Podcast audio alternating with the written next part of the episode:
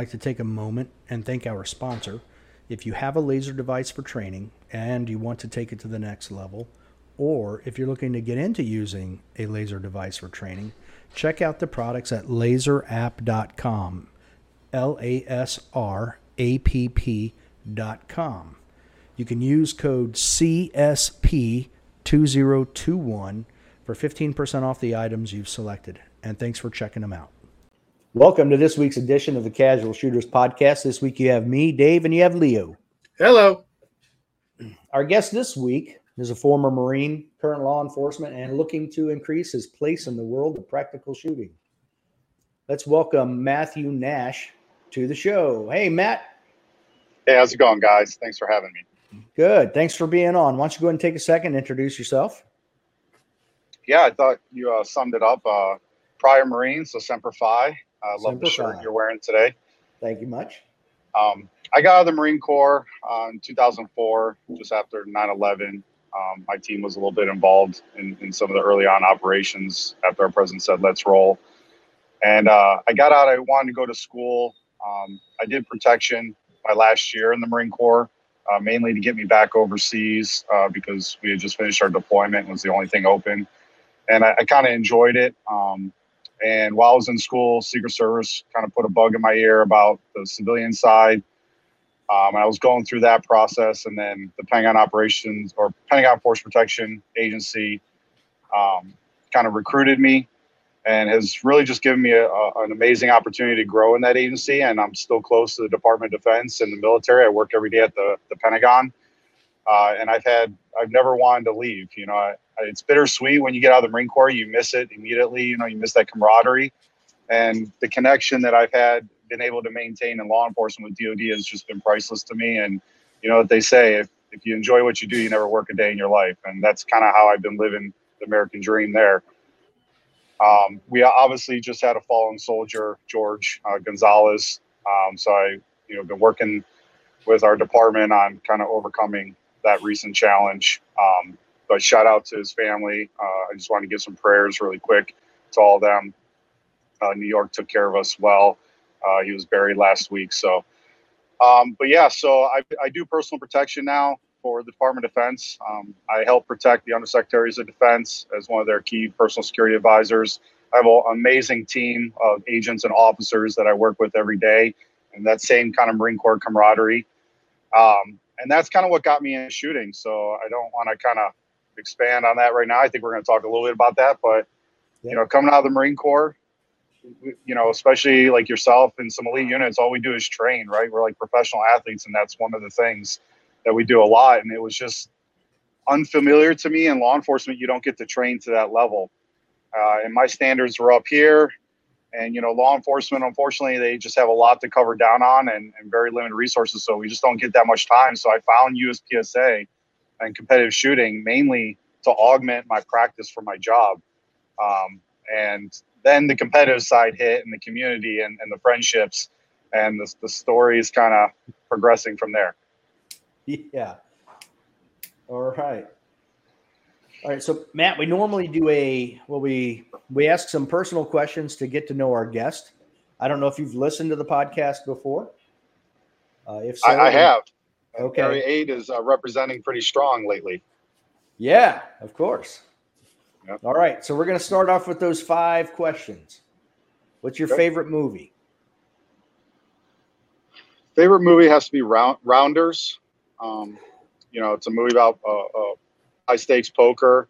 It's just kind of a, a classic. Um, kind of talks about you know close friends and team, and then you know the pursuit of following your dreams in a way.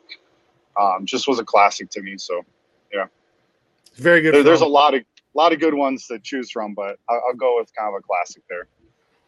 Okay. I don't think I've ever heard of it.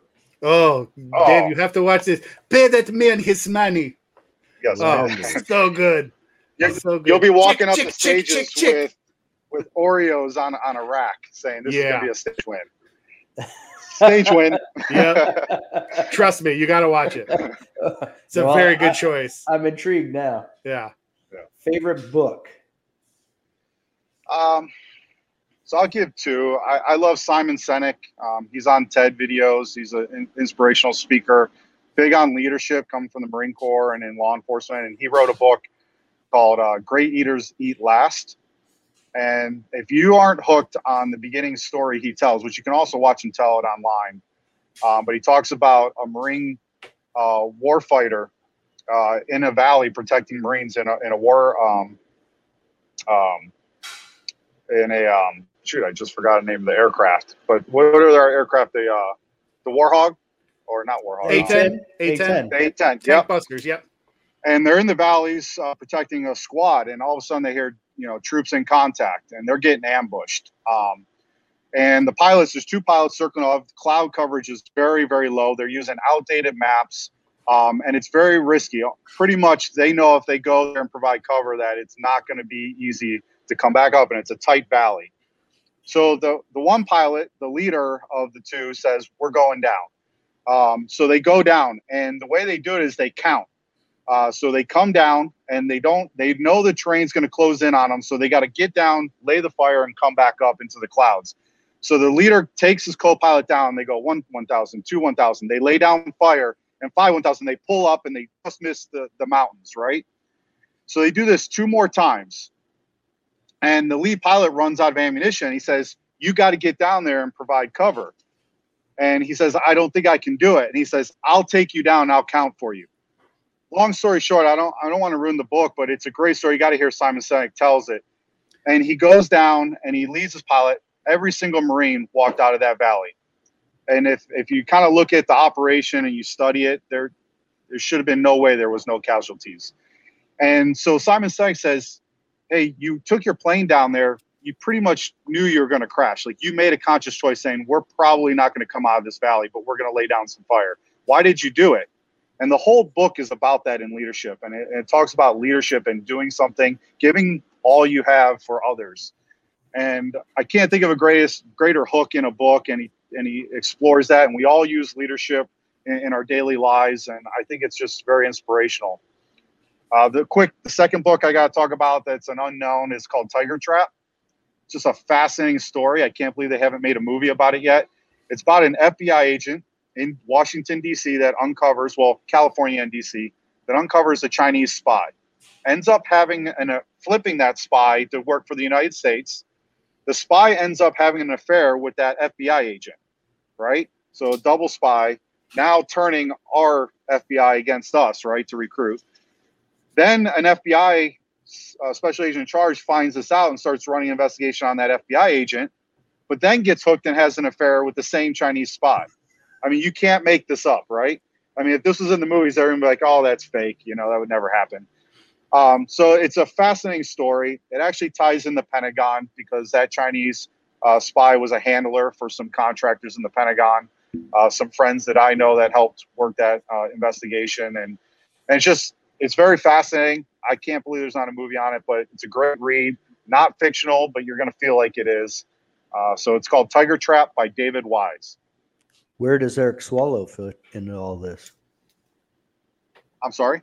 Where does Eric Swalwell fit into all of this? Yes, it's true. yeah. David Wise, you said? David Wise. You'll see a red cover with the dragon on it. Tiger Trap. Okay. But real quick to go back to that first one, uh, I watched the TED talk where he talked about that mission. It it is extremely compelling. Yeah. So Yeah. I'm now I'm gonna have to read the book. Yeah, an an amazing book. Um, I I had a couple copies. I keep giving them out to people. I mean, it's something you can kind of keep. I- I'll get my own. I keep promise. Yeah. Uh, I'm gonna have to stop asking this question because I think I'm up to like 47 books I have to read now. I know. I know. I, I have pages of notes of like, oh, that sounds interesting. I know. I got to read this one. I got to read this one. Oh, Hey, good lord! Gun racks and book racks. That's going to be your backdrop. There you go. All right, this is uh the Huggy special. Who Huggy is, I have no idea, but its Yeah. favorite superhero. You know, growing up, I liked Wolverine. I don't know why as a kid. They kind of stuck. Those were the comics that were kind of in my area at the time, and he was hitting mainstream. So I'm partial to my childhood. So Wolverine. Okay. Favorite gun and caliber. Now you can have a favorite gun, like a 1911, but your favorite caliber could be 6.5 Creedmoor. It doesn't have to be the same. That's true. Um, you know, probably the CZ SP01 Target was still probably my favorite gun. Um, I sold that to Wampler, never should have. Um, I and you know he actually beat me in a match when I sold that to him, but uh, he Oh. probably doesn't remember that. But uh, I don't know. That's my favorite. I wish I could have it back, but you know I run the, the Shadow Two right now, and I love it just as much. Um, and and nine millimeters probably my favorite caliber, although not enjoying the pricing right now. No, Yeah, Yeah. at all. definitely not. All right. So here's the one question unique to you. Um, and I've asked this to a couple of the other military people.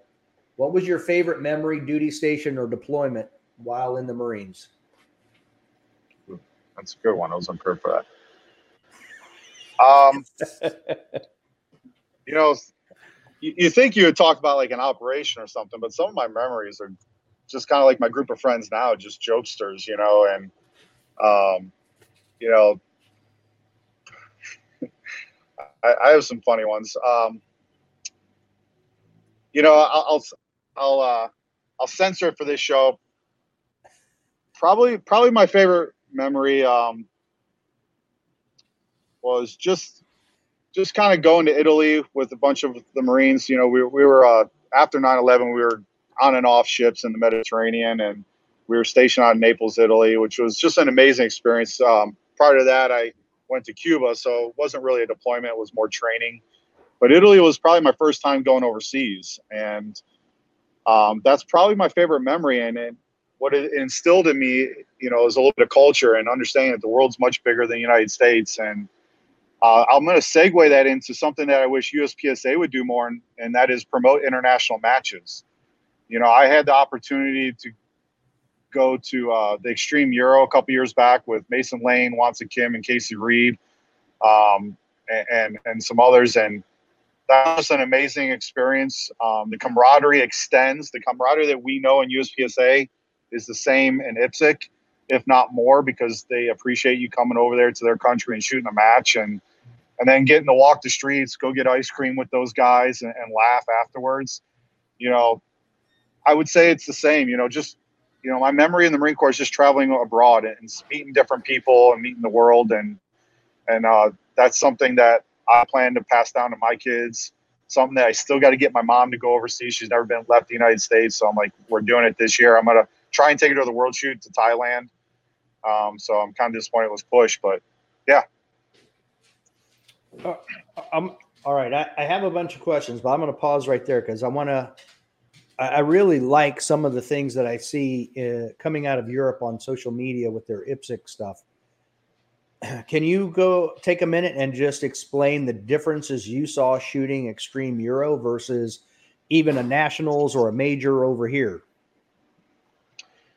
Yeah, absolutely. There, there was a lot. Um, and just so you guys know, I, I didn't talk about this, but I've been shooting USPSA for six years, roughly around the time I went to my first international match. Um, pretty competitively, I shoot about 15 majors a year all over the country, pretty much as as much as my family can help me out with because it's a big time commitment, right? Um, and so I have a good knowledge. I've worked Area Eight before. By the way, I saw you had Cy and and Van on on the line. They're they're throwing one of the best area matches because they're taking a lot of input for IPSC. Um, you know, not just the format, but the stage design. Thinking about what skills we want to test and have a broad range of skills tested, right? Uh, but there's a lot to be said for that. And Mason Lane and I, well, mainly Mason Lane's working on a, uh, a book, but we we had talked about that, saying someone needs to put some knowledge out there to help people understand how to test skills at a high level. And we feel that's where it starts with IPSC is every stage has a purpose. You can kind of tell what they're testing, and then there's some things that will surprise you that you make the little note saying, I need to work on this, right? They, they, they taught me, you know, they really tested me on soft exits, and I didn't see that coming on this stage, but that was the key. Um, or something like that. You know, that's an exit where maybe you, you're, you're not just planning, you got to shoot and get out quickly. So, uh, the first thing that I noticed right up front was the professionalism of the staff, right? And and I know I'm pretty sure their staff's not paid, uh, but one of the things that they did do was really cool that I thought we could probably look at in USPSA is they partnered with some local youth in their region, I, and this was in Czech. Uh, and I don't know if they get free, you know, range uh, dues or something like that, but they had two or three kids on every stage, and their job was to reset steel and and and uh, and spray paint it. And it was how they did it. They did it very very fast. It was almost like a competition to them. Um, so the stages ran very smooth because that. Um, I noticed at one point because you don't pace in Europe. Um, in IPSC, most matches you don't pace. You just sit there. Stages are reset probably in under two minutes. Uh, I mean, and they're you know long bays and stuff. It's amazing. It's a well-oiled machine. Uh, and anyone that goes to an IPSC match will first be impressed by that, how fast the stages, and that kind of gives us that professional caliber, right?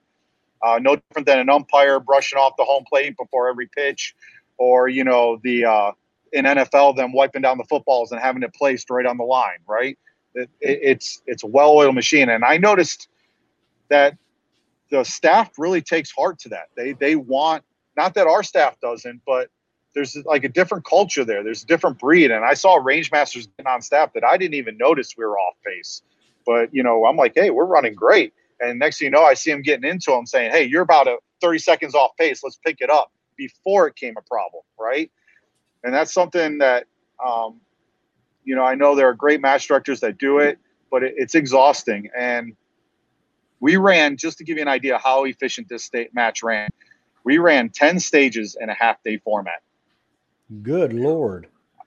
Unbelievable, right? I ran 30 stages in, in three days. I was out on the range by like 8.30, out by before 11.30. 10 stages shot. And they were not short stages, no classifier type stages. Um, they did double up some bays, and that was probably the more impressive part. The double up bays are actually the quickest bays. Um, I would say, you know, they didn't have a popper calibration issue. well, that's because there's no wind in Europe. yeah, they, they did have a few big poppers, but a lot of the steel they used was knockdown steel. You know, the kind of it's metric. Yeah. It's because it's metric, and you use nine millimeter, which is yeah, metric. yeah, it's yeah. But I can tell there's also so so that's one thing the efficiency which the matches are run, uh, the staff, uh, how professional they take it uh, which I and then they also incorporate you know youth to help them out with the workload there. The the second thing was probably the movers are much more challenging in IPSC. I mean, we're talking over the top swingers at 30 yards. Um, you know, we're talking. There was one stage we had three different movers. We had the zip line, we had a drop down, and a swinger, and you know that was very challenging. So the timing sequences there uh, they do a lot of steel over the tops um, or steel bobbers, but the movers are on another level there, and that's something for World Shoot that I know I'm getting ready to work hard on. Um, it, you know, is, is movers uh, because those timing stages can can add up. You know, they're usually smaller stages, but you can bleed 10, 15 points, and those start adding up quickly. Yeah. Um, but yeah, so I would say movers, the, the efficiency and how many stages they can clear in a half day or day format um, you know, they don't throw a lot of partials. They have a hidden way of making open targets seem like a partial, if that makes sense. Like, you know, if you if you have to exit on an open target at 20 yards, there's a lot of people that start bleeding deltas, right? Or they're going to stay there and bleed time. So like they don't have to throw a lot of partials in there. Uh, so you know, the other thing that I noticed was the weather. I'm in Virginia and I hate the the sweat and the grip. I like a good purchase, so you know I can chalk up like Christian Sailer and look like a like a you know Olympian getting ready to do a vault or something. But over over yeah, over there there's there's no humidity, so like I was like, hey, I don't have to use Pro Grip. So uh, I think that's you know that company probably sells mo- majority of their product here in the states, but that was an I noticed that as a shooter. And Thailand, I, I, where the World Shoot's going to be. Yeah, that'll be fine. Yeah. Did, did you we'll ever get? Did you ever make it to Southeast Asia during your time in the Marines, Matt? Uh, I did not. No. Okay. I have that, in in the law enforcement side, but not. Okay. Yeah, I've been to the Philippines, and I know it's just like Thailand. And holy guacamole, Batman! Yeah, Woo. on and off rain too here and there, but yeah, I'm. Yeah. We'll be ready Try for being it. fat. I don't yeah. want to hear it from you guys. Oh, look at me, I'm fit. Yeah, this guy suffers uh, three showers a day. so when when did you first start shooting guns? At what age was that? Uh, the United States Marine Corps. Um, oh, you know, wow. and Yeah, I had never picked up a gun. Uh, I did Boy Scouts, shot the bow. I can't remember shooting one in Boy Scouts. I never got there. Um, I wasn't an Eagle Scout like Mason, but uh, yeah, I never got to the, the, the weapon. And you know, the interesting thing in in the Marine Corps, as you know, I had to wear corrective glasses because you go through an immense uh, medical study, you know, and review. And I never wore glasses as a kid. I played sports, um, baseball and stuff. I just never wore. It. But in the Marine Corps, they said you need glasses, and when I put them on, I'm like, oh, I didn't even realize to see far away, I didn't need glasses. And the one thing is, though, it made me dizzy. I don't know if I've been doing sports and stuff, so I couldn't run in the Marine Corps with the glasses on. And when I got to boot camp, they didn't give me the option of wearing them sometimes, or you know, you know, uh, it was either you had to wear them or you didn't wear them at all. There was no on and off. And I made the conscious choice, not knowing that you know I was gonna have to qualify with the weapon, or at least thinking ahead. I was thinking more about all the PT we were doing, saying I can't wear these, so I put them away in the lockbox. I can never wear them. Well, that hit me hard when we went to the range, and you're looking at 500 yard shots with iron sights. And I said, you know, I, I don't I don't know what to do. You know, I, I gotta I can't wear these glasses, but I gotta pass. So I focused so hard on every fundamental, like I put my whole heart into it and every instruction to the point where, you know, a lot of people were passing, but I'm sitting there Indian style, you know, in our sitting position with a pencil, holding it out, focusing on the front sight tip, right? Just getting my eyes to concentrate on the details of front sight post, like while we weren't on the range. And you know, I ended up ended up winning uh, class high in my in my boot camp. Went on shoot my first pistol in security forces, one class high there, mainly because I was able to focus on the fundamentals. Um, where it got a little more fascinating was when I went on to my my next uh, MOS, uh, security forces or fast company, and we had to do more CQB and more dynamic shooting. And I had an advantage there, but uh, I just expanded on it. So that was that was kind of my first time picking up a weapon. Wow. Yeah. Okay. Late, late in life. All because you didn't want to wear some birth control goggles. Yeah.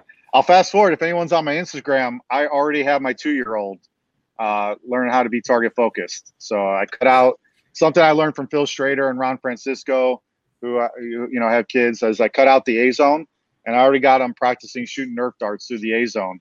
And I'm hoping by next year I'm going to get a swinger, and I'm going to teach him how to track the A zone with a Nerf gun. It's gonna, I'm gonna. He's not going to be like me, 18 years old, first time picking up a, a weapon. He's he's going to be 10 going to his first match and beating me and Leo. Yep. This is why I love. Not a high guys, bar, Dave. yeah. Have you guys seen those new link belts? Uh, uh, um, you can kind of piece them together like Legos. Double Alpha has them out. I'm not trying to put a plug Oh, in there, but the cool, Actually, the cool, yeah. J- Uh, Jalise Williams, I think, was just demoing one. the cool thing about it is I can get one for my my son at two. He'll never have to buy another belt. I just every year buy him an extra link. I mean, it's pretty cool. It's Oh, one belt for the rest of his life. Yeah. I just caught up. I'm like Link. I, I, I, That's sorry. brilliant. I, okay. it's like Yeah, yeah, Legos. yeah. It's brilliant. Gotcha. that is gotcha. brilliant. Yeah. Wow. Okay. Or as I put on weight in the next ten years, you know. I, I mean, that's what I was thinking belt. about. So it's fine. So what what led you to join the Marines? You know, I, I that that's a tough one. You know, no, you're the first person in my career to ever ask me that, believe it or not, which is a common question. But, um, you know, I was big into teams, uh, sports, you know, and that camaraderie. I think that caught on, and I was also I grew up playing guns as kids. You know, where you run around with like toy guns and stuff like that. So I kind of I love GI Joe and all that stuff. Um, so I think it was a breed between the two. Just kind of having, I wasn't afraid to get muddy and dirty. Probably saw an ad on TV and it put a bug in my ear and say, "Hey, I can have the same kind of camaraderie there." And I first wanted to fly planes, but I, because of my vision, um, I couldn't do that. So I went in the Marine Corps under the notion that I might be able to fly helicopters. Um, but they couldn't guarantee you that MOS um, at the time. Um, so I, I said, okay, you know, so that, and so I went infantry, got security forces, but I had to also have shooting quals at a higher level for security forces.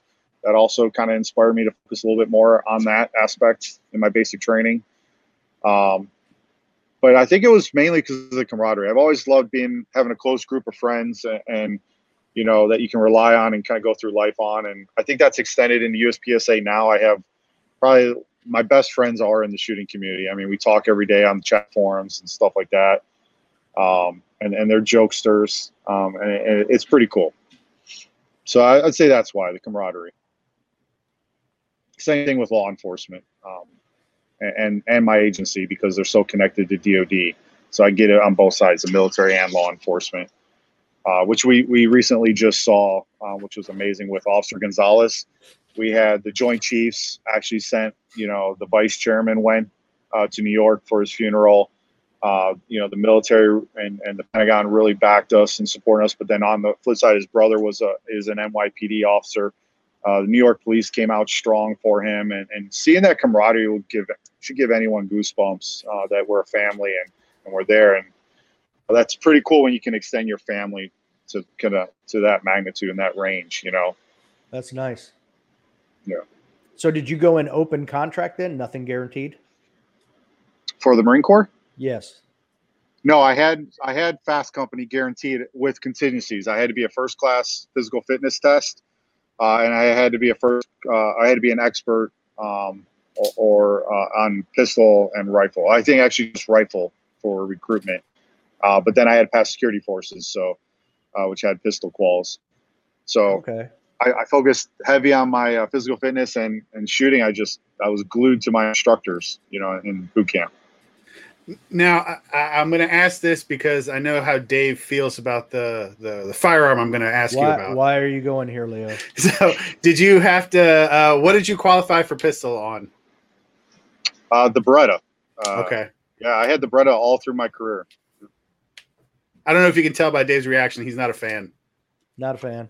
I'll be honest with you; I wasn't a fan either. Um, I, I shot Glocks, um, and I knew there was a simpler platform. And I also, in the Marine Corps, you find out very quickly what stress can do to you. Um, and I like the simple operation of, of a pistol. Um, you know, I, I want to take human error out of any situation that could ever put my life in jeopardy, right, or somebody else's. So uh, I think anybody who has been in operations will appreciate simplicity uh, and reliability, right? And I've carried that over into my competitive career as well, because like as you guys know, one gun go down and on a stage, and that's your match. And when you yep. spend months on months preparing for a match at a high level, it's the last thing you want to happen, right? And uh, so, yeah, yeah, yeah, definitely not a fan. So I guess it's just the Navy guys that like the Beretta.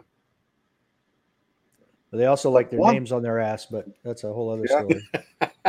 well, the, the, Navy the Navy had the Sig P two two what two two six and eight. I mean, they, yeah. they they had a lot of Sigs deployed when I was over there, which was a double single or double action, only depending on what variant they had. But yeah, the DAK or whatever. Um, yeah, that, that was a nice weapon. I, I, I like that more than the Beretta as well.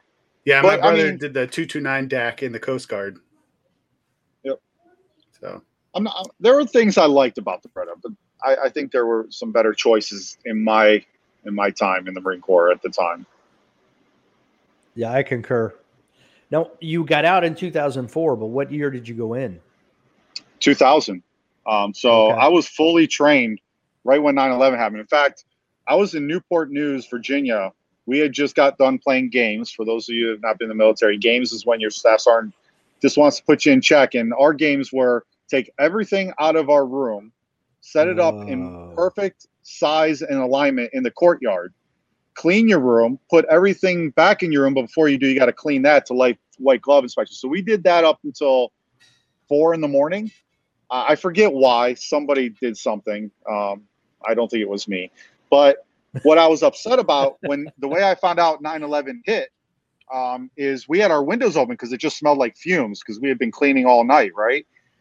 Uh, we had helicopters laying in our courtyard. That's what woke me up. And I was immediately pissed off because dirt flew into my windows. And that is not an LZ. So my first, yeah, you can imagine, right? Because I was like, here we go, games again, right? yep. So I didn't know why they were landing, but my first thing was, are you freaking kidding me? I got out of my rack, I got on the deck. I'm about ready to wring a, a pilot's neck Second, after that, once I calmed down, was why are there helos laying in our courtyard, which is not an LZ? I mean, it, it was an unmarked LZ, but not something we trained to, right? And next thing I knew, the third thing I looked at was my, as you can appreciate, my scout snipers, which we had attached to our teams, were running to the helicopters with their Alice packs. And now I'm like, you you as a Marine don't need an order at that point. I started packing my Alice pack, waiting for my orders, right? You just you fall in line. And what happened was we were deploying our scout snipers to New York because they were afraid of secondary attacks on the medical shelters. And uh, they deployed mm. to New York. Hmm. They augmented our law enforcement there to pr- protect the medical shelters for secondary attacks. And then about three days later, we went to the to the Med to start taking down ships that we thought Al Qaeda refugees were hiding out on. And I did that for like a year straight, on and off ship. Uh, we had the Navy SEAL, you know, would would board these ships, and then we would go on. They didn't have the, the masses to sweep these massive oil tankers, and the Marine Corps wasn't really big on CQB. They didn't have big teams on CQB. That's not how we were designed. So we were the first ones. We were the only ones capable of rapidly deploying with close quarter close quarter tactics to take down naval ships of that size. Uh, so we would sweep the ships and we would port the ship, and then investigators would come on, and I would say, okay, you know, we're, we're flipping through the, the, the deck of cards, like who do we get? And we never found out. We just go on to the next mission, right? we didn't do that a lot. Some of them were protective operations too to protect U.S. ships in the Med. Um, but then we came back to start training the larger fleet on close quarter tactics, right? Uh, because that was the modern warfare that we were about to experience. So you can just like how I was trained in boot camp. You open a door, throw a grenade, and then go clear it. That was no more, right? You, you got to actually use tactics. Uh, you can't throw that grenade in there. Maybe a flashbang, but um, but even then, uh, those were limited. So I didn't want to do that. So I went in. I said, "How how can I get overseas? You know, this may be my last year. I may come back in as an officer, but." and protection was the only thing they were offering, and that's that's what I ended up taking. How long does it take to clear an, an oil tanker? Oh, all night. So, I can imagine. You know, to, yeah, it was it was pretty much all night. We would go on with about thirty initially, uh, secure key areas that the SEALs had already secured, but we would fortify them, uh, and then we go on with another thirty, so sixty Marines and I would say it would take about four or five hours to round everybody up, zip tie them, get them to a mass. I mean, and it's probably the worst environment to do CQB because the spaces are all there are no blueprints, right? Like I can walk up to a house and say that's a corner entry just by knowing the house, right?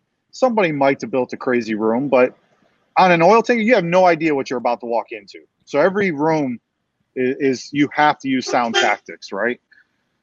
So it, it, it, just you had to go, do it slow and methodical, and it would take all night. And you're doing it in on in the dark, right? Because a lot of oil tankers aren't going to have all the lights on, and you're not going to get those lights on. Probably the worst environment to do close quarter combat that you can imagine. Yeah, I mean, I've gotten lost on our naval ships being on deployment. I can only imagine an oil tanker. Good lord. Oh yeah, yeah. Uh, we we would get we would get lost. Holy cow! So what was your uh, what was your MOS, your primary MOS?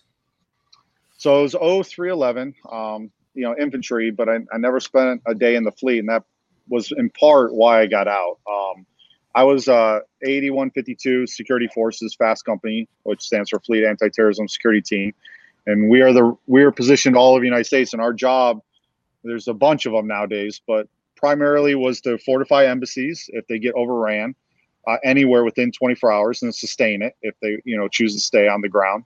The second thing was to uh, secure any nuclear assets that should happen to come up. So like the most famous one is uh, the USS Cole, you know, that was bombed in port. Our job was to go there and secure that and help the Navy out, right? That's or a submarine if it should have to come up.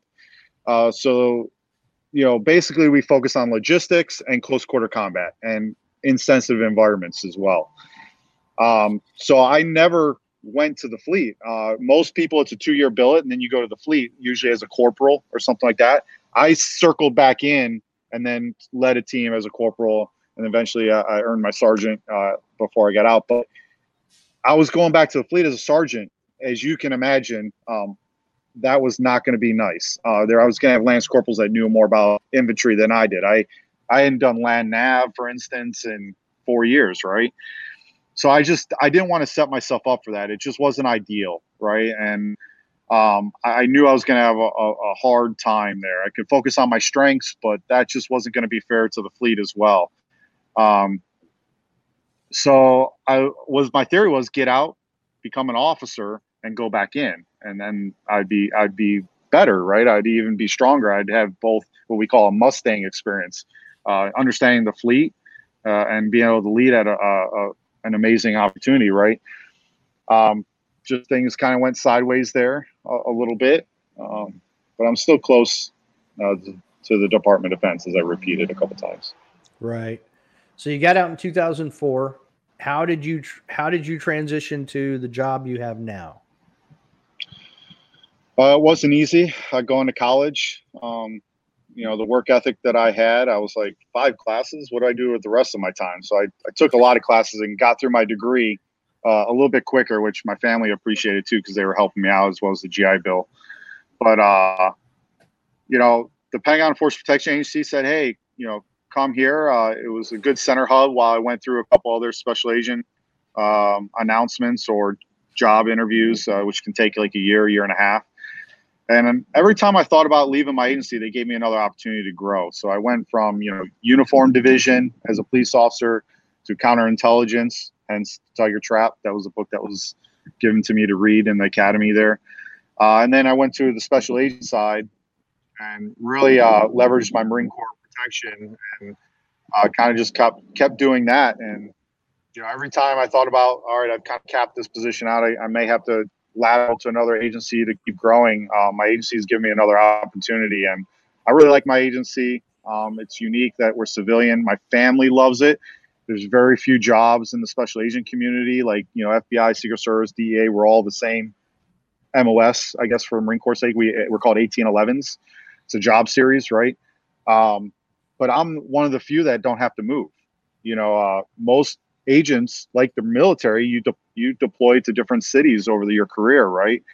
Mine's permanent in DC, and my family's from here, and they don't want to move, and um, I'm not complaining. We have one, I think, Area Eight, which is largely DC and Northern Virginia, is one of the best shooting communities in the world because I have my picks of matches every weekend. You know, I have two or three matches, and I talk to some of my friends. They're like, I have to travel two hours one day a month, you know, for one match, and you know, I I have some aspirations actually to help USPSA. I know Cy was saying it's a volunteer sport and we need more people to help. Um, you know, I'm, I'm thinking about running for area director uh, and maybe higher up. I've been talking a lot with Matt Hopkins and people. And one of the things I want to do is, uh, you know, to kind of give a allude if I choose to run is help local clubs develop, uh, help more clubs because I see what that means in Area 8, where we have our selection of clubs. That I can pick, meaning do I shoot this match this weekend 45 minutes away or do I shoot this one 30 minutes away? I, I see that's not the case everywhere else. And I think with an influx of USPSA growing, one, we need that. That that is the product, right? We shouldn't have 30 man squads. It's not a great experience for anyone. It's a big time commitment. Then you spend all day with your family, whereas I'm home by a late lunch, you know, from a match. Um, so I really want to. I think USPSA should be obligated to help young clubs come up more so not that they haven't done a good job. I just think uh, fresh blood in there to kind of pour lighter fluid on helping young clubs is something that I might be able to help out with. Okay. Oh, that's pretty cool. Now, where did you go to college and what degree did you get? So I went to Xavier University. Uh, we're a small little Jesuit school in Cincinnati, Ohio. Um, I went there because I had some friends that went there, and um, you know, I I, I, played rugby with them, and it was a, a, fun experience. And I got my degree in criminal justice. Okay. Catholics don't mess around with education, Dave. No. Nope. And the Jesuits were the warriors of the Catholic Church. I'm just putting it out there. I'm just, I'm just saying. Yeah, that basketball team puts as much time in ed- academics as they do into the basketball court. Um, you know, they, they have to live on campus. There are no fraternities. Um, they have you know tutors if, if they need it. I mean, it's amazing. It's a I can like you just said, they put more time into their education than they do actually basketball. And my when I at least went there, uh, and that's saying something because they're constantly in the big tournament and stuff like that. So they are. Yeah, I went to Catholic school my whole life, so I, I completely understand. Yeah. yeah. I appreciate it coming out of the Marine Corps, where you know my work ethic. I was a little bit older, and I was all about business at that point, not necessarily uh, an experience per se. Right. You know, which which is great. I think kids should enjoy college and, and the experience and have fun because life only gets harder after that. Truth. For sure. All right. So you got out in 2004. You went to college. You got your degree.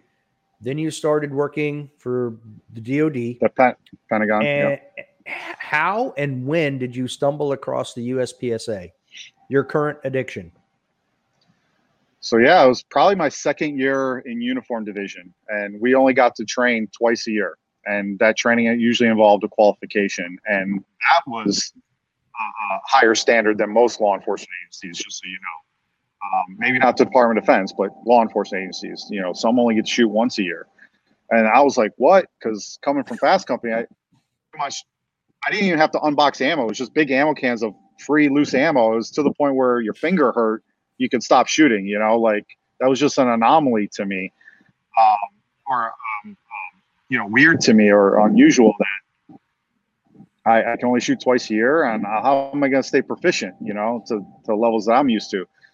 So right at the same time, I had an uncle pass away, and I didn't own a firearm other than my agency firearm at that time. You know, the Marine Corps they gave us all the fun toys. Um, so I inherited a Remington 700, and you're going to appreciate this, Dave. I had a classic 700, probably from the 60s, maybe 50s or whatever. It was an original, never shot, still had the packing grease on it, not rusted. And I said, what am I going to do with this? I'm not big into hunting at the time. It's my first gun that I own. Um, I inherited it. I said, you know, it'd be cool to build a Marine Corps sniper rifle. I was never on the sniper team. Even my our snipers weren't. They didn't have M24s, or I think that's what you used, right? M40. Um, Yeah. M40s. We didn't have those. We actually had Mark, um, uh, what are they, Mark 14s, right? Um, that were converted into designated marksman rifles, right? right. they the had M14s. Yeah. Precision rifles with a scope, right? That's what they use because it was more from urban environment for our our needs, right? Um, so I, I I was I was just curious. I was like, I always thought you know Marine Corps snipers were amazing. It's our elite team of the Marine Corps, so it's kind of like are. rooting for your.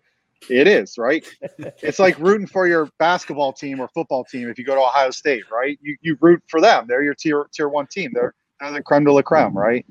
So I was like, it'd be cool to build what they had, and I had Quantico in my backyard. So I'm like, I can go shoot it there. They got a thousand yard range. I can still get on base. So I was like, I that was my opening to guns. I was like, all right, what do I need? A barrel. I called up the guy who makes the uh, Schneider barrels, and I'm like, hey, can I get a barrel? He's like, no. I'm like, what do you mean no? I'm a customer. He's like, well, I'm making a Marine Corps line right now. It'll be eight months. I'm like, eight months. I was like, I'm not doing a deployment. I just want a barrel. and that you you're laughing because you know it's a whole nother culture, right? Yeah. Yeah. So I started talking to him. I'm like, I'm a Marine. I think he felt bad for me that I didn't know anything about this world that I was getting to. So he said, All right, if you can wait eight months, I'll build you one. And at the time, I'm like, Thanks. But that was a pretty cool thing that I didn't know. Yeah. Yeah. It's huge. So it's Gift huge. horse in the mouth much? I know. And later on, I learned, I'm like, all right, this is all this guy does. He doesn't really do anything else. Like, I'm like, okay, now I have like the holy grail barrels, right? Um, or one of them, right? So I'm like, I need a stock. I called Manners up like six months. I'm like, what is going on here? I just want to buy this. Six months. I'm going to wait forever. Um, so I, I had a lot of patience, and then I had War Rifles, which is a bunch of uh, in Virginia. It's a small company. A bunch of a lot of them are Marine Corps armors that you know kind of left and went there, and that's all they do is precision rifles. I had them build me the rifle. So I'm telling you this because I went to Quantico and I shot this thing, and it was really cool. I had the Marines help me break it in. I knew nothing about breaking in a barrel. What? I was like, oh yeah, you got to break this thing in. Um, so I had this beautiful, which I still have to this day, which I don't shoot anymore because the ammo is so expensive to make. But um, I had this beautiful rifle, and I'm like, I just want to shoot a thousand yards. I just think that's cool. Um, and the Marines helped me out. They got me on target, which I was telling you earlier, Dave. I was like, those rifles will shoot themselves. You're, you're going to shoot a quarter group if you have good fundamentals. It's that's not what makes a sniper a sniper. What makes a sniper is being able to get it on the first shot. And I'm like, that is impossible. I, I still don't know how you guys do that. I mean, we're talking about wind, anybody that knows anything about the, the shooting community, there, there's so much to calculate. It's like a science project every shot. It's is. witchcraft, is what it is. It- It's it's it's a whole nother world, right? You could dedicate your life to it. So I have a lot of appreciation for what you do, Dave. But um, so yeah, so I tell you that because all of a sudden I heard a bunch of popping in the background of Quantico, and I said, "What's that?" You know, or, or I figured it was like the Marines training or something, and I was just I was missing it. I said, "Oh, it's a USPSA match." And I said, "US "USP what?" and they said, "You know, it's a pistol match." And I was like, "Oh, are they competing? Like, can I go watch?" And they said, "Sure." So I get there, and I'm like, "It's a bunch of civilians. They're not even in the military." I'm like, "Yeah, it's open to the civilians." I'm like, "I've been looking for this. I've been looking for this to augment my law enforcement training." So I, I said, "What do I need?" They said, "You know, five mags, mag pouch." Here are the divisions. I kind of read up a little bit. I bought a Glock 34, got five mags because I had a Glock for the agency. I said that's the closest thing I can maybe be competitive with, and also had the same training for my duty gun, right? Um, I went to the match, and I mean, the story was right. You guys know how that went, right? Yeah. Um, Mike, Mike here, 40 second stages. Uh, I'm just like, what, what is happening? I'm watching this 16 year old female phenom, like a, you know, Jalise just blast it down. Two things happened there. One, I knew my standards in life were not, not even calibrated correctly. The military doesn't, you know, doesn't even understand this. Maybe tier one elements get that kind of training, but I didn't, and I was pretty close to that level, right? Uh, as far as training goes. Um, two, there are civilians out there that can shoot this level at this level that I may be asked to one day neutralize, right, on law enforcement to protect the community. And I said, I have to get to this level. I, I have to. It's not fair to the community. It's not fair to me or my family to, to see this, know it, and not do something about it. So the story was written. I, I kind of I dug in, mainly from a skills standpoint, not competitive at the time. I didn't really aspire to be a national champion. And and then and then that's also how I met Dave Wampler. Um, that's a very interesting story. On my second, oh, my first match, I met Phil and Ron Francisco, Phil Strader and Ron Francisco, and I went up to them. I didn't know who they were, but I noticed they shot very well. And there was a Texas Star, and I said, "How do you shoot this?" And they were so nice. They were like, "Hey, here are a couple different options. Don't worry about it. If it starts to move, you know, might be worth just leaving it. If you just have one plate, you know, the way time and scoring works." And they were awesome. And Ron ended up being my first instructor when I started taking it uh, seriously.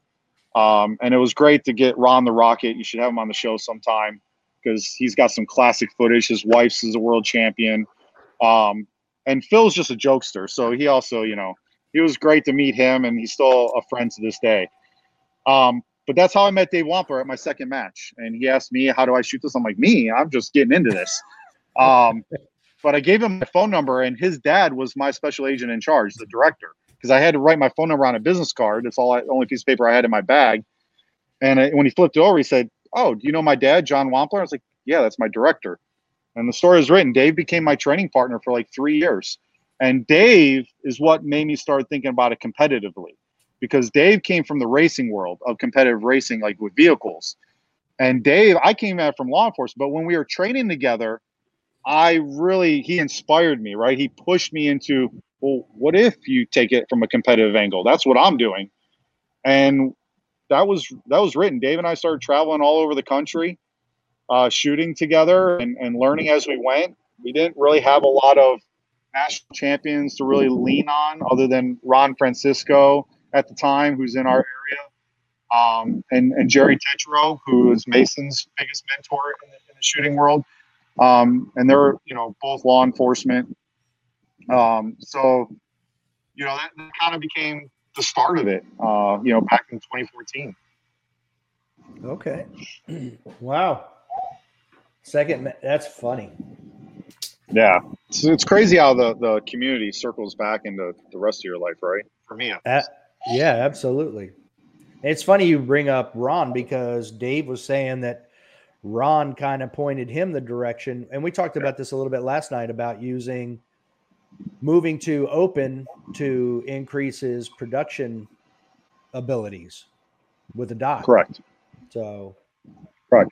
I've, I've been talking a, a lot on that um, actually. So because the world shoot's been pushed, and like Jay Leeson and, and the Williams sisters said, you know, it's been pushed. So you got to recalibrate what you're going to do. And uh, I talked to Ron about it. Ron initially didn't want me to switch because we thought it was going to just be pushed to like February or something like that early on. He said, Matt, you need to focus. Right now is not the time. And I didn't understand until now uh, how much there entails of setting up an open gun. I think that's what he didn't want me to be distracted by that. Um, and Ron knew I, my strength is movement. I focused a lot with Mason on that. So um, I, I, don't think he wanted to, but Eric Grauffel wanted me to. He said, no, this is the most complementing two divisions is open and production. Open focuses on your speed of vision and movement um, and, and timing and production will focus on your fundamentals. There's no way around it. Otherwise, you're going to have a bad bad day or bad year, right? And he said that's why he shoots the two back and forth. Uh, and if anyone knows Eric Grauffel, you know, probably the goat in our Never time. Never heard of him. Uh, right. Um, so I, am very, you know, that's the amazing thing about Eric too. You know, he's up on this pedestal, but he has the time to talk to people like me. Who I I met him at Extreme Euro, uh, and stuff like that. But he doesn't know me that well, and I don't know him that well. But he takes the time to talk to me when I ask him a serious question. He's the one that first put that out in one of a podcast that he was doing about open and production complement each other, but he didn't go into the details of why, and he really helped answer that for me. And now with World Shoot getting pushed, I have that opportunity. And CZ's been great helping me at least set up the open gun to save that time and give me, you know, years of, of test and trial and error. Uh, so Matt Hopkins and Caleb, um, you know, have really helped me out get my open gun running in less than 30 days to a pretty competitive wow. level. Yeah. yeah, there's you know, there's there's a lot to get going between optics, uh, how your hands fit on it, the tuning of the mags, getting the load dialed in, and you know, like Candy Lane, they gave me the shortcut. Uh, so I, you know, looking at it, I probably would not have done open because of how much time it takes to set up a gun if it wasn't for them too. Candyland, Matt's favorite yeah. game. That's my favorite board game. In case, in case you, you want go. to throw in your sixth question for openers. there you go. Oh, I hadn't even thought of that. That's a good one. Yeah, but you can't ask like a Justine and Jalise Williams' favorite board game. I don't even think they know what a board game is because they're so young. You know what I mean? Like that's us old people. Yeah. yeah. I didn't Although play board I, games once Dryfire came about. You know. that is your game. Yeah. So I, I, because we're in the same area, I can. I started shooting. I I ran across USPSA totally by accident. I was like, "Wow, that looks pretty good. I'm gonna go try it." Um, and I remember I, have seen you around now for the three years, whether it's Fredericksburg. Uh, I'm pretty sure I've seen you at Cavalier. Uh, I know mm-hmm. I've seen you up at Shadowhawk. But um, it seems like lately you've really increased your tempo. Is that by design? It is. Um, so I, you know, I have a two-year-old now, and um, at some point, my training is going to be committed to him. So I asked my wife. I said, "Hey, I want to make one, maybe two runs at a world shoot and see what I can be the best." And that's I mean, nationals are there, areas are there. I've, I've been very close a lot, but I, I said everything I've been doing has been for a world shoot to see what how I stack up against the best in the world.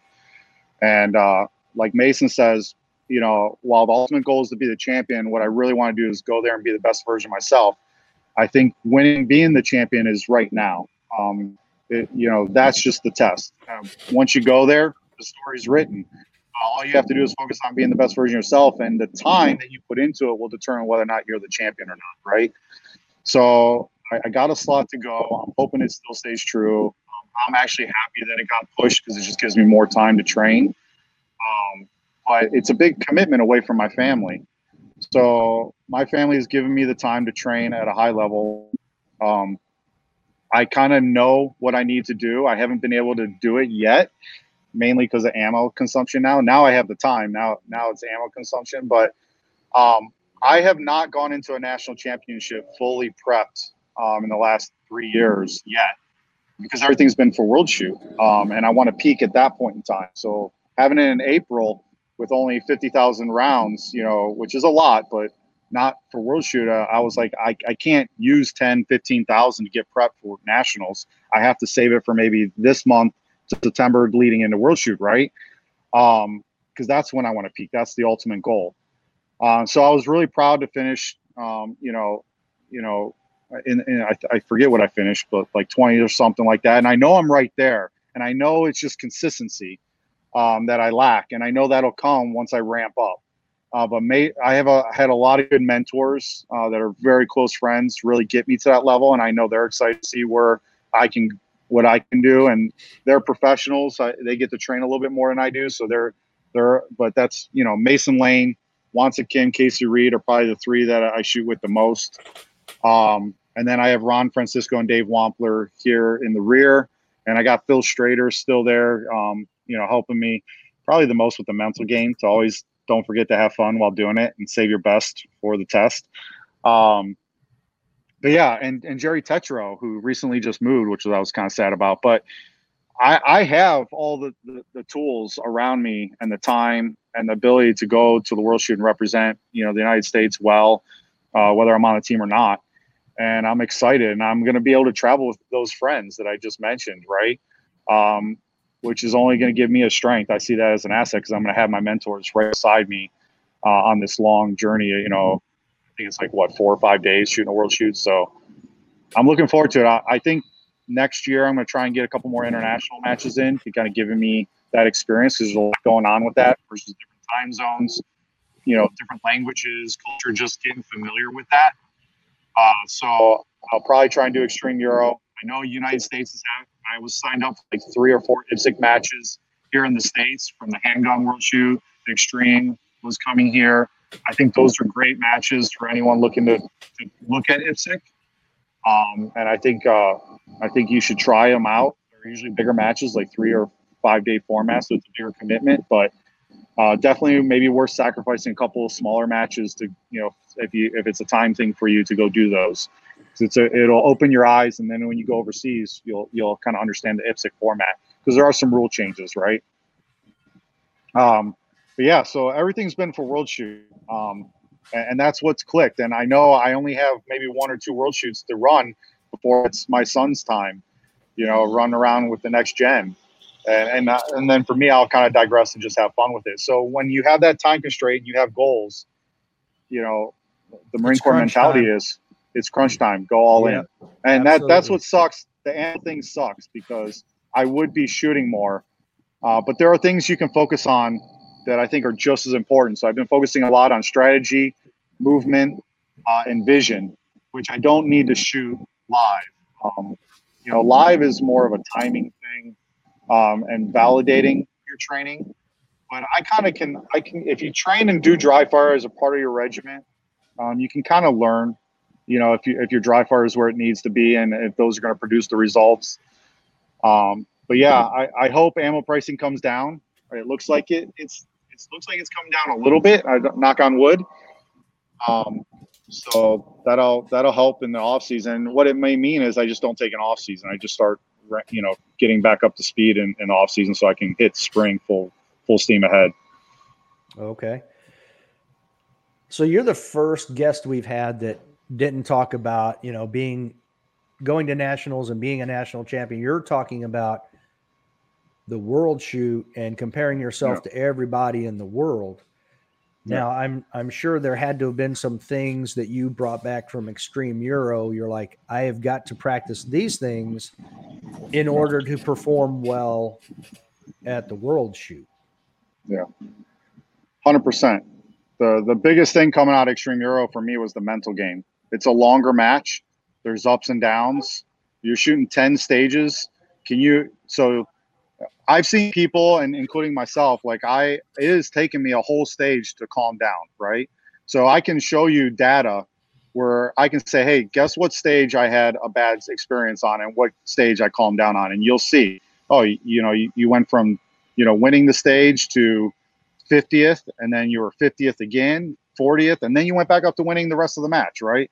Like you can see my mental, and Mason really saw that, and I worked on that hard. And probably the biggest compliment I got from Mason is after Extreme Euro, I had a couple bad stages. I had one where I threw four shots on a large popper at like 30 yards, and it just crushed me because it was a it was a soft exit. I wanted to leave, so you're doing this back and forth Yeah. movement. I Um, hate that. and the very next Yeah. stage, I hate it. Right. The Yeah. very next stage, I responded and had I was right back to where I was, and I think Mason saw that and he said, "Matt, you you- that's the mentality you need if you want to you want to be a champion, and that's not easy. When you're doing a stage like every 30 minutes versus every hour in USPSA, if you have a mental breakdown eh, overseas in a national or in an international setting, you'll have five six stages gone, like just demolished. Your board, right? Whereas in USPSA, it may just be one stage because you've you've had two hours to recover mentally, right? So, like, yeah, like Jake Hetherington said, I, I kind of I treat if I have a if I have a bad experience, I've learned not to compound it, right? I don't make up time. Um, if I I if I felt I threw a mike in that stage, I can mentally start focusing on art. I need my points because I shoot production, right? And, and I, I may lose a second on that stage as well with that mike, but I'll have all alphas for the rest out. Um, and that helps me overcome that that mistake. I only had one mistake. So never compound mistakes in, if you want to be a champion. And you'll watch like a JJ or Mason, they'll have mistakes, but they're never going to have three mistakes on a stage, right? So the damage is absorbed in the aggregate, right? Um, not in that stage.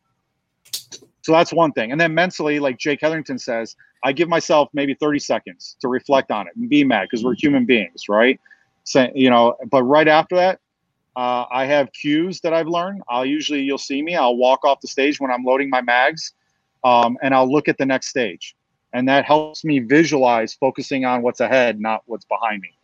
Uh, so you'll see me do that if I have a bad stage. I'll just take all my mags, all my ammo, and I'll walk to the next stage and I'll set up on the next stage while I watch other shooters shoot and I, I don't even think about it.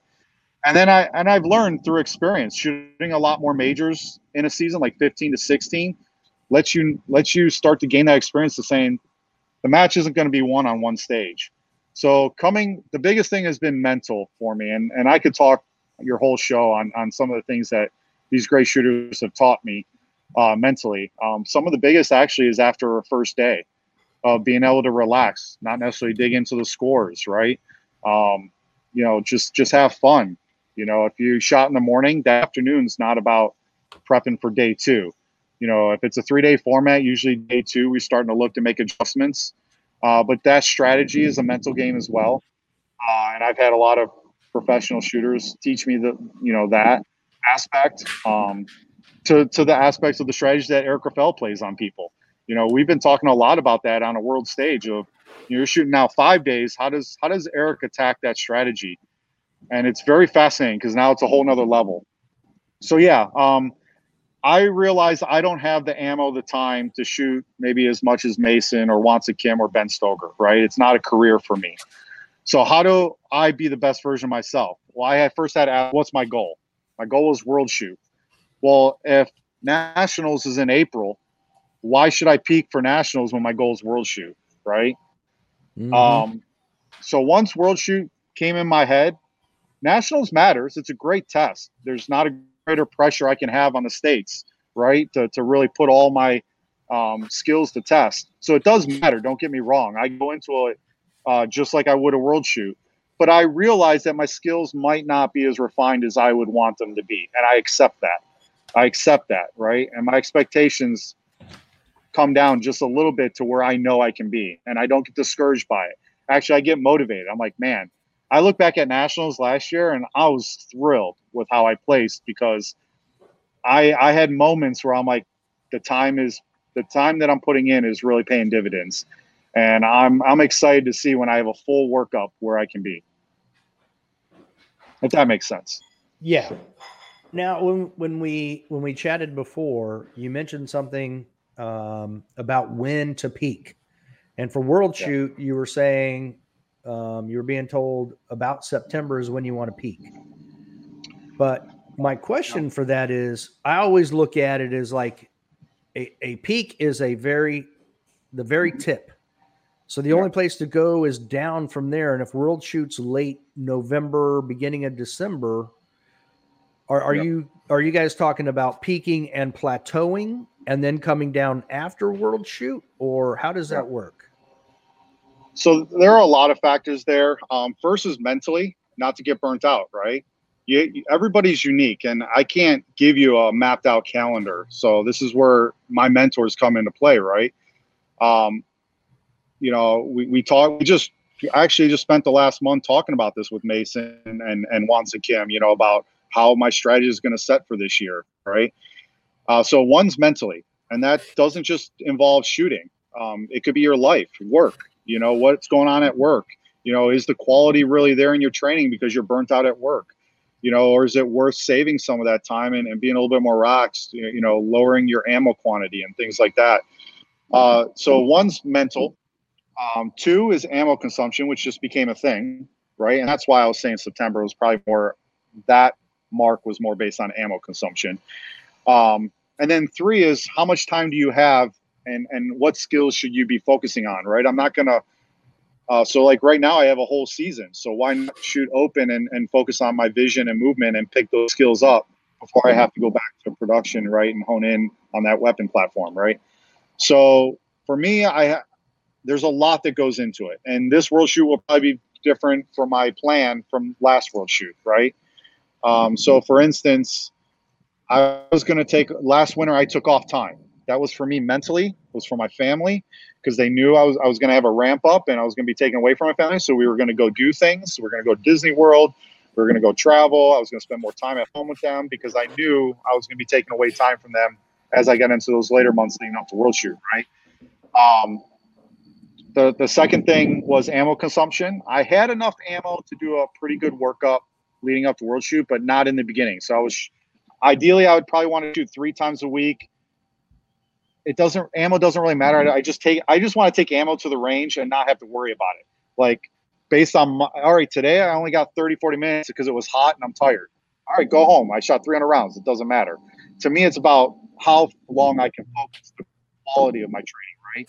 There are times where I can spend three hours at the range with Dave Wampler because we're going back and forth and we're shooting a ton of rounds because we're working on something with a high high round consumption like doubles or something, you know, um, which is a drill um, that wants to put out. So it doesn't. I don't like to put an ammo quantity on it. It's more about my time, and usually I get burnt out after an hour. To be honest with you, if I'm going past that, it's it's usually not as productive. I'm doing it because maybe I don't have time later in the week. It's about to rain for the next four days. It's not really as productive, but I'm going to accept it. Um, but usually I'm right around five to 600 rounds. Well, I knew I was going to have to break that down to two to 300 rounds. So my theory last year was instead of three times a week, I'm going to go maybe four or five times a week and go 100 to 200 rounds and, and break it down just up my frequency, right? And from that, I'm going to get out of it is I'm going to be more effective on demand. I'm going to build my my cold starts. You know, the first two stages, I'm going to come out very strong. And I'm going to take that as an advantage. So kind of always thinking the glass is half full in my training, right? Not going to let ammo consumption distract me. Um, now I think I can get back up to the ammo supply I want. So now I'm probably going to go back to a three day format. I'm probably not going to take an off season. I'm going to switch to production in my off season because I'm coming from open. So I'm going to use my off season to switch to production. And if world shoots in the fall, um, you know, I'll, I'll probably start working up uh, to longer sessions, shoot a lot more majors. I'm going to shoot a lot more IPSC matches next year. I, might have to sacrifice some area matches and some local matches uh, to do that. Um, and to just make sure I have the train time. But all that could change because of work. So I got to stay flexible. But yeah, there, there's a lot in ramping up. But I would say the month out, um, I would say probably the I would say September I like to ramp up because I also don't want my hands to get burnt out uh, my muscles will start getting tight. And if anyone's worked up to that level, they'll know your your body will actually start being become become counterproductive, even your vision. Um, so I want to take like a week or two off before world shoot, where maybe I just shoot a little bit, just drive for a little bit, but I let my body recover. Um, and that's my arms, my hands. I can usually feel that in the off season to spring, where I pick up the gun and I'm like, wow, my, my muscles are relaxed. I, I can, I'm faster. I'm I have a better indexing. So I want to I want to do that before World Shoot as well. I want to have time to take off. So that's why I said World Shoot's in November. September I want to peak because in October I'm going to start taking some time off to relax. You know, and maybe just getting the mental game right and just start visioning a great performance at World Shoot. and then getting you know all the logistics ready, get my family there, make sure they're happy, and then you know coordinate with my friends when they're going to arrive, and not have to worry about training it. Does that make sense? A- absolutely. Yeah. Yeah, It's kind of kind of like a pre-deployment, right, for the Marine Corps. right. You gotta get in the right mindset. Until next time. Don't be a little bitch. Yeah.